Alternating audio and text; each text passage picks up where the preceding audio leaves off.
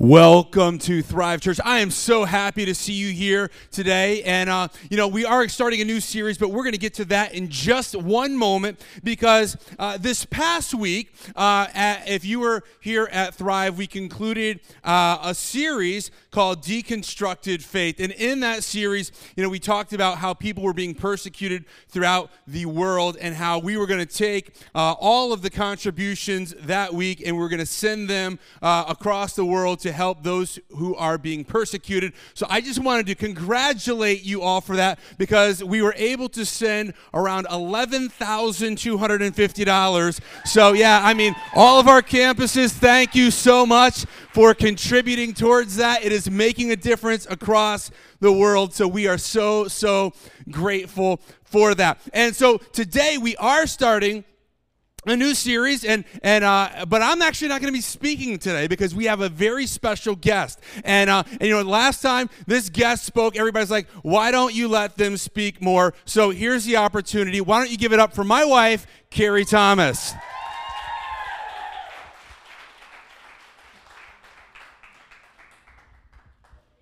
Thank you.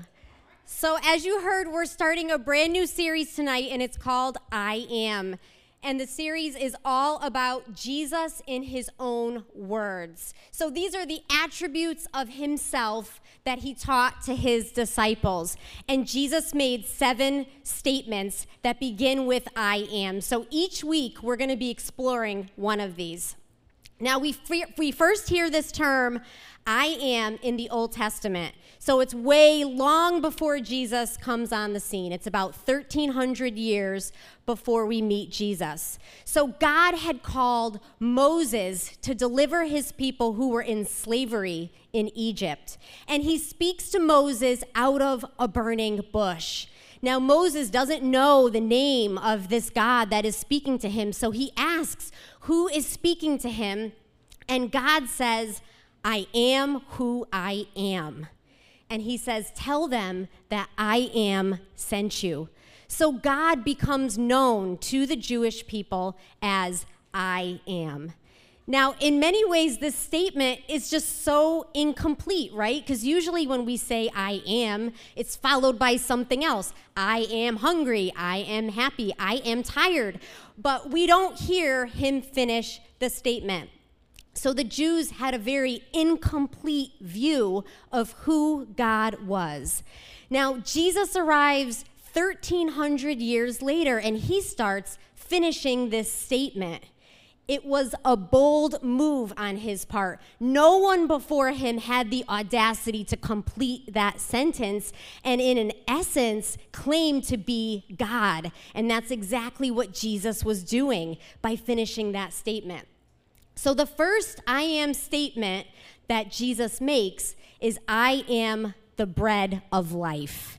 Now, I don't know if that sounds weird to you or not, but it sounds kind of weird to me. And I think other people kind of probably thought it was pretty weird. This would be like showing up at a birthday party and being like, guys, I'm the cake. You know, it's like everybody. Everybody be like, that's just like really, really strange, you know? Um, now, as we're going to see, Jesus making this statement causes quite a stir. But first, I want to tell you a little bit about bread because it's mentioned almost 500 times in the Bible. We hear the term breaking bread a lot in Scripture, and breaking bread refers not just to eating bread, but actually refers to the whole meal. The whole meal would be called breaking bread or sharing a meal together would be called breaking bread. And that's because bread was a primary food source during this time. We hear Jesus prays, Give us this day our daily bread. And he's asking God to make provision, not just for food, but also spiritual nourishment. We celebrate communion, and the bread is symbolic of Jesus' body, which was broken on the cross for us. Now, according to Reader's Digest, pizza is America's favorite food. And yeah, I'm not surprised because it's mostly bread, right? So 21% of people say they'd rather eat pizza for the rest of their lives than any other food. So I would kind of like to test this out and just see if you're in that group that would rather eat pizza just pizza for the rest of your life, raise your hand. I just want to see. Yeah, there's quite a few of you. Wow, there's a lot. So, um, pizza, more people liked pizza than steak, tacos, pasta, or hamburgers. So, now, I recently tried a gluten free diet for about four months. Now, a lot of people complain about gluten free food tasting like cardboard, you know, it's got a weird texture, all that. And I have to say, I completely agree with them. there is no good substitute for real bread. There is just nothing quite like the quality and the texture of it. I wonder if any of you have a fond memory of making bread at home, maybe with your parents or your grandparents. It's something that tends to bring family together my family immigrated from Italy. My grandparents, my mother, and my two aunts uh, came to this country when my mother was six years old.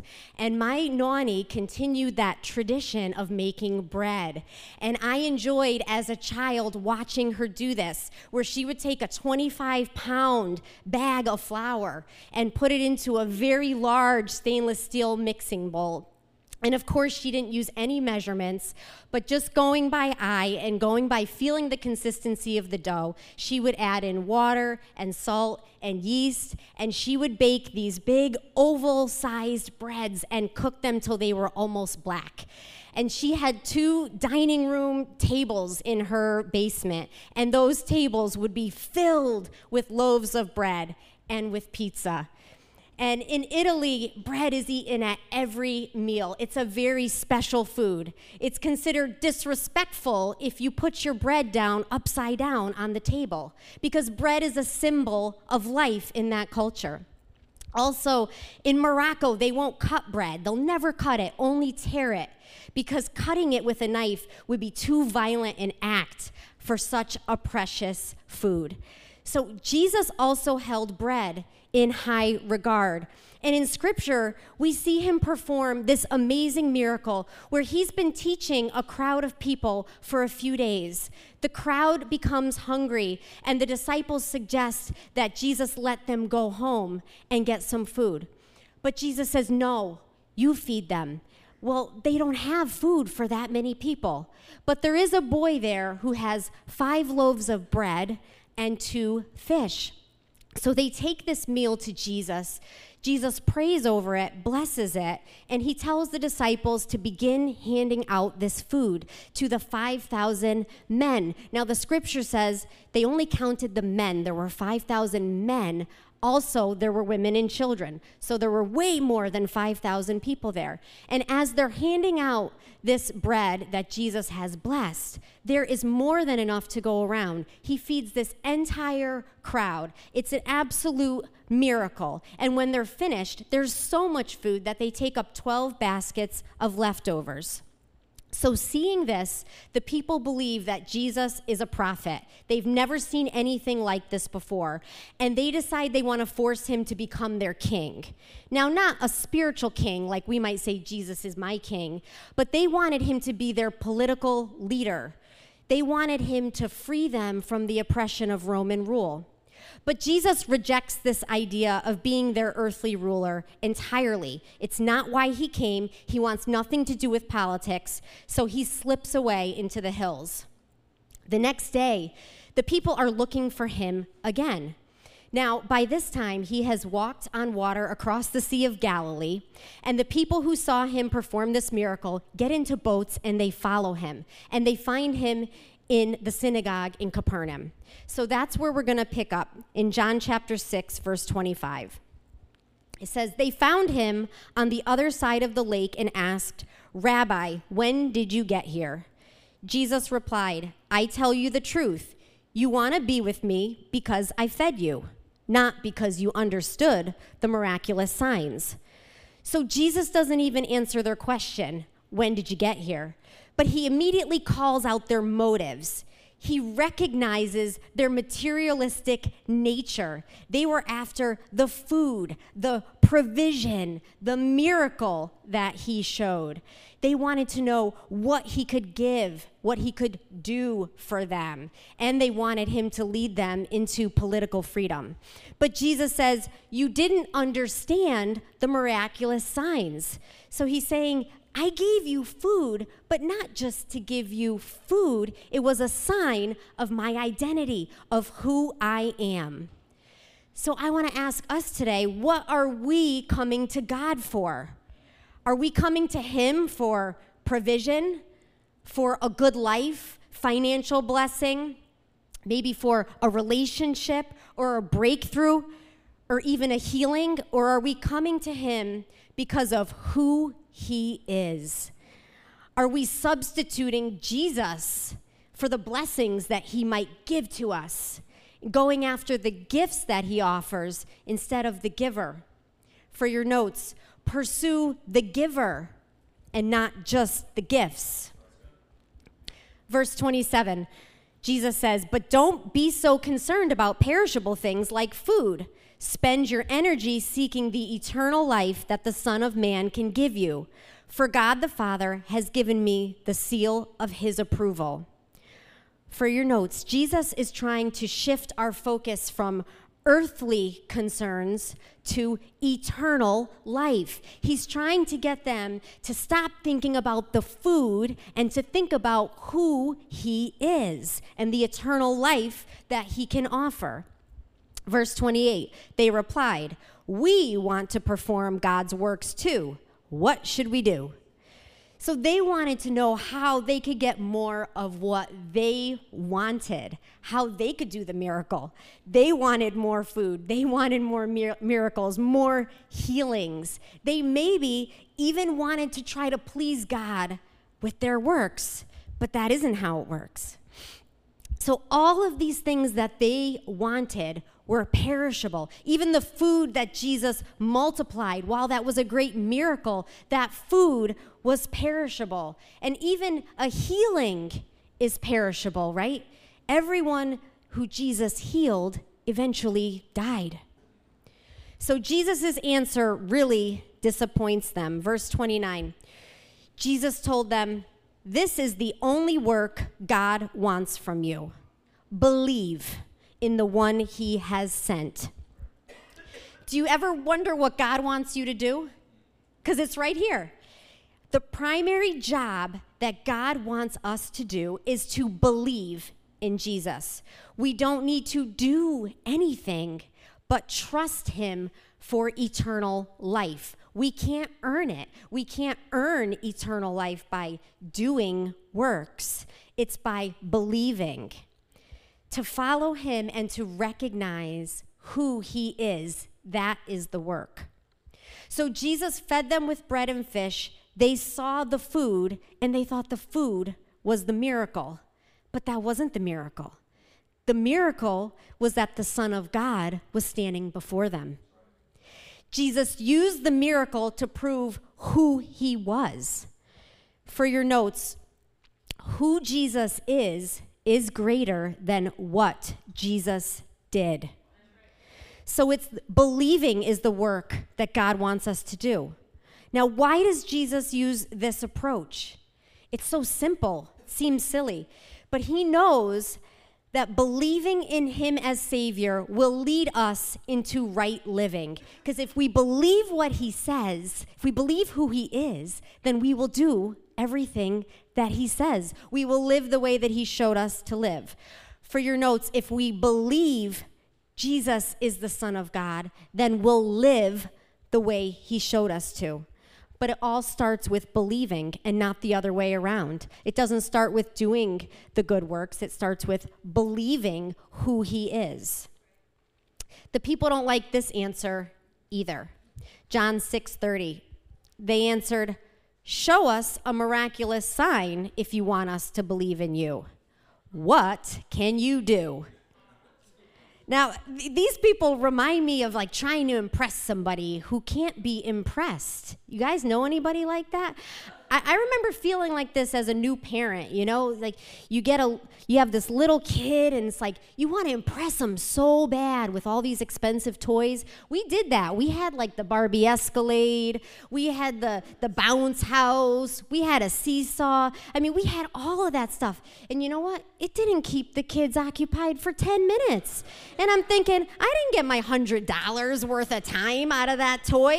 You know, and that's kind of that's kind of what Jesus is facing here, right? He just performed a miracle the day before and they're asking for another miraculous sign. Now, there's a lot of people here in Capernaum with Jesus who were there yesterday and they saw the miracle. Now, there's some who haven't seen it and they might be wanting to see it for themselves, but they certainly heard about it.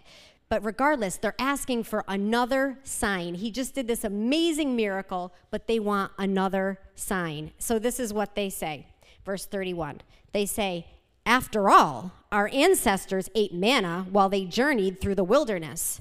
The scriptures say Moses gave them bread from heaven to eat. That's how I picture them saying it. Because they start this comparison game between Jesus and Moses. And the reason why they do this is because they are remembering a time in their history, 1300 years ago, when the Jewish people were in the wilderness, they were without food, and Moses asked God to provide for them. So God did provide for them in a miraculous and amazing way. And what he did was he caused a bread called manna to rain down from heaven. It was a miraculous food. It fell upon the ground every morning like frost.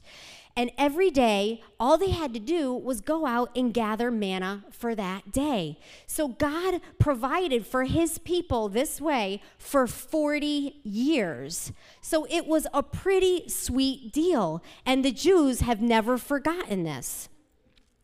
So Moses also had told the people that God was going to raise up a prophet and that they should listen to this prophet they also, the Jewish people also assumed that when that prophet came, that he would bring back the miraculous manna. So they are just waiting for it to happen again. They're trying to see if Jesus is this prophet that Moses had talked about. So they are, in essence, saying to Jesus, if you are the Messiah, show us the manna. That is what they're after. Verse 32. Jesus said, I tell you the truth. Moses didn't give you bread from heaven. My Father did. Correction. And now he offers you the true bread from heaven. The true bread of God is the one who comes down from heaven and gives life to the world. Sir, they said, give us that bread every day they are still fixated on the manna.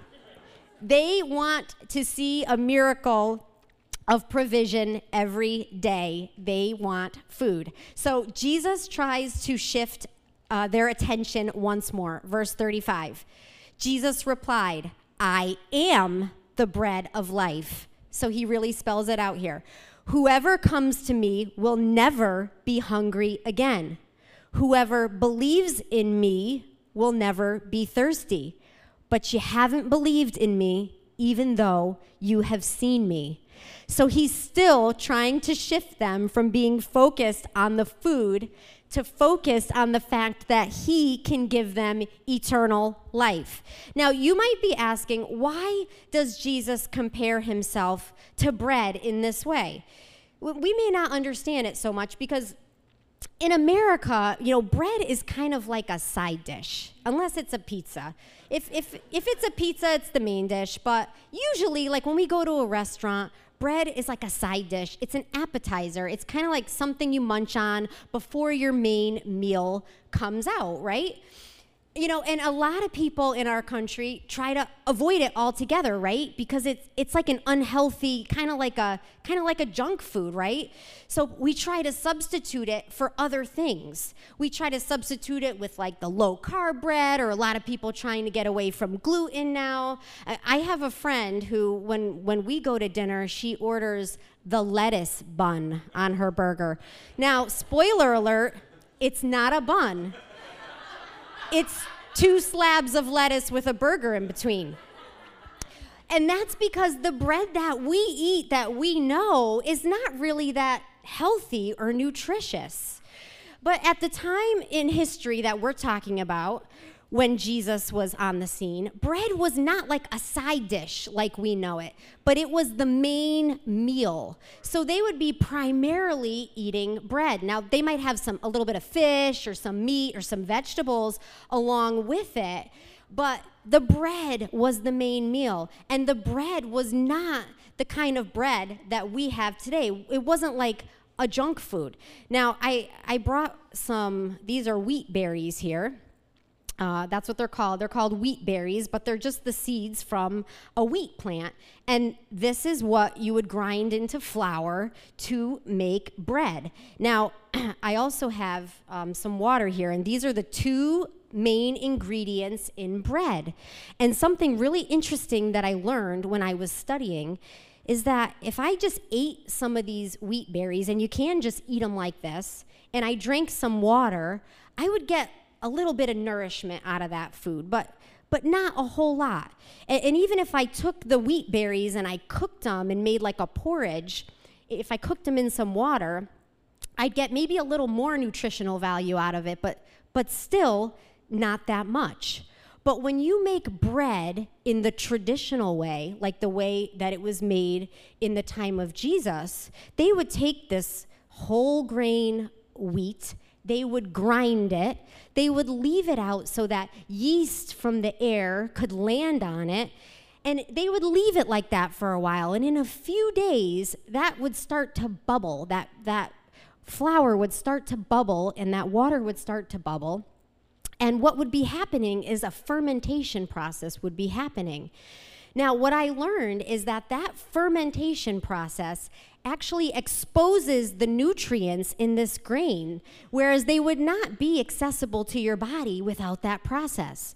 So that is the way that they would make the bread. So as the the the flour is sitting and fermenting, it's nutrients are becoming exposed and it's becoming this highly nutritious food that your body would be able to absorb. So you could live better on bread than you could on these same ingredients alone, or way better than on the bread that we make today, which is like a shortcut type of process to make bread.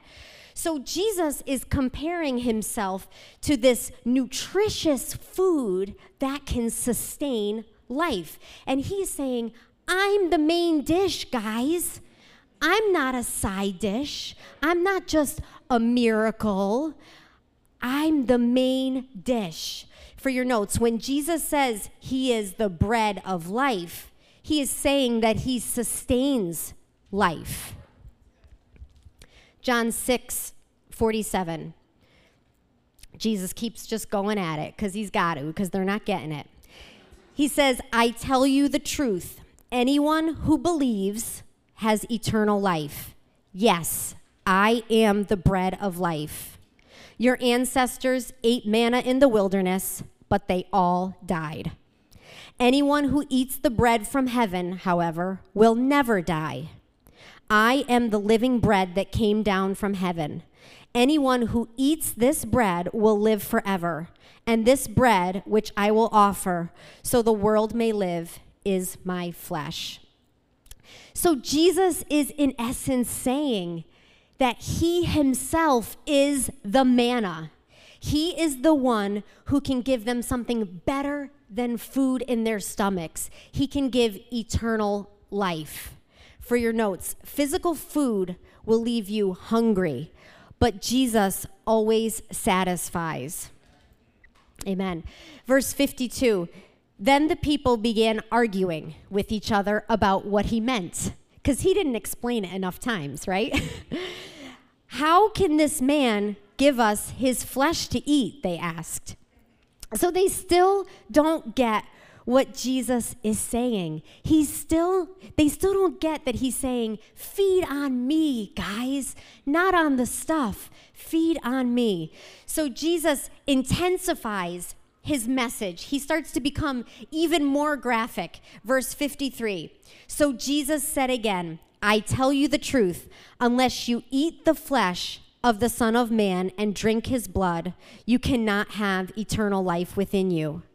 But anyone who eats my flesh and drinks my blood has eternal life, and I will raise that person at the last day. For my flesh is true food, and my blood is true drink. Anyone who eats my flesh and drinks my blood remains in me, and I in him. I live because of the living Father who sent me. In the same way, anyone who feeds on me will live because of me. I am the true bread that came down from heaven. Anyone who eats this bread will not die as your ancestors did, even though they ate the manna, but will live forever. He said these things while he was teaching in the synagogue in Capernaum. So Jesus uses hyperbole here to get his point across. He's not condoning cannibalism here, but they were fixated on the food, and he wanted them to be fixated on him and on who he was. So we see that his language here becomes more graphic as the audience continues to misunderstand his message. I hope that we won't leave here today misunderstanding his message. But he said, Anyone who feeds on me will live because of me.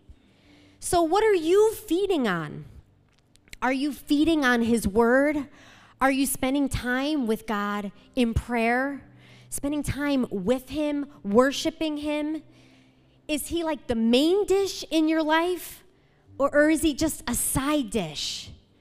Because an, an hour with Jesus once a week in church is not enough. That's not feeding on Him. That's not enough to sustain you through the week. It's not enough to sustain you through the highs and lows of life. It's not enough. Are you substituting Jesus for something or, or for somebody else? Are you feeding on friendships, relationships, money, education? Are you feeding on social media? Living somebody else's life, watching somebody else live? We should accept no substitutions for Jesus. He is the one who can sustain us, He is the one who can satisfy us. Now, God had told the Jewish people when they were receiving that manna from heaven, He told them, He said, I don't want you to save any of that manna for tomorrow. But they were greedy. Some of them were afraid. They were afraid that maybe it wasn't going to come the next day. So when that manna fell, some of them tried to save extra. They tried to get another day out of it. They said, let me just hold back a little bit more of this manna. And what they found out was the next day, the manna had spoiled. It was full of maggots. They couldn't eat it. It was no good. And God was trying to teach them to depend upon Him daily, to come to Him daily for their food, to come to Him to sustain them. Jesus said, Give us this day our daily bread, meaning that we go to Him daily for sustenance, that we feed upon Him daily, that we are in His Word daily, communing with Him. Job said, that he treasured God's word more than his daily food. More than eating, he treasured God's word was more important to him than any actual food that he could eat. God's word was his priority. When Jesus said, I am the bread of life, it was much too much for many people to handle. They were just there for the handouts. They didn't want to accept what Jesus had to say about who he was. And many turned and walked away from him. And Jesus said to his disciples, his closest disciples, He said, Are you going to walk away too? And they looked at him and they said, No, we know that you have the words of eternal life. But there are many things that try to take the place of Jesus in our lives as substitutes for God. And I want to challenge you today to accept no substitutes because it's only Jesus that has the power to sustain us in this life and in the next life. Let's pray together. Father, I thank you that you are the bread of life. Thank you, Father, that you sustain us spiritually. Yes, you give us many blessings, Father, and we thank you for all of the provision that you give us in our lives. But we thank you that you are the bread of life. We thank you that you sustain our spirits day by day. We thank you that you offer us the promise of eternal life. There is no other person or no other thing that can provide that for us. And we recognize that, Father. We recognize who you are today. I know there's some of us here and, and we've been feeding on other things, feeding on other things and putting other things in a higher priority than God. And if you're here today and, and you don't know Jesus as your Lord and Savior, you can call on his name. As we learn today, all you have to do is believe. The only work that God has for you to do is believe on the one that he has sent. And God's word tells us that if we believe in our hearts and we say it with our mouths that Jesus is Lord, that we will be saved. So I encourage you to do that today. Heavenly Father, we are sorry for substituting you for other things. Lord, we recognize today that you are the real deal. You are the bread of life. It is you that sustains us through life's trials and tribulations, through the good times. It is you that carries us through. And Father, it's you that gives us that promise of eternal life. And we thank you today. We praise you for who you are. We recognize who you are. And it's in Jesus' name we pray. Amen. Please stand with us. Thanks for joining us today. If you'd like to learn more about our church, you can go and visit us at www.thrive.church. If you're ever in the area, we'd like to invite you to come and join us. Also, if you enjoy the podcast, we encourage you to leave a rating, review, share with your friends and family. Until next time, may you grow deeper in God's Word each day.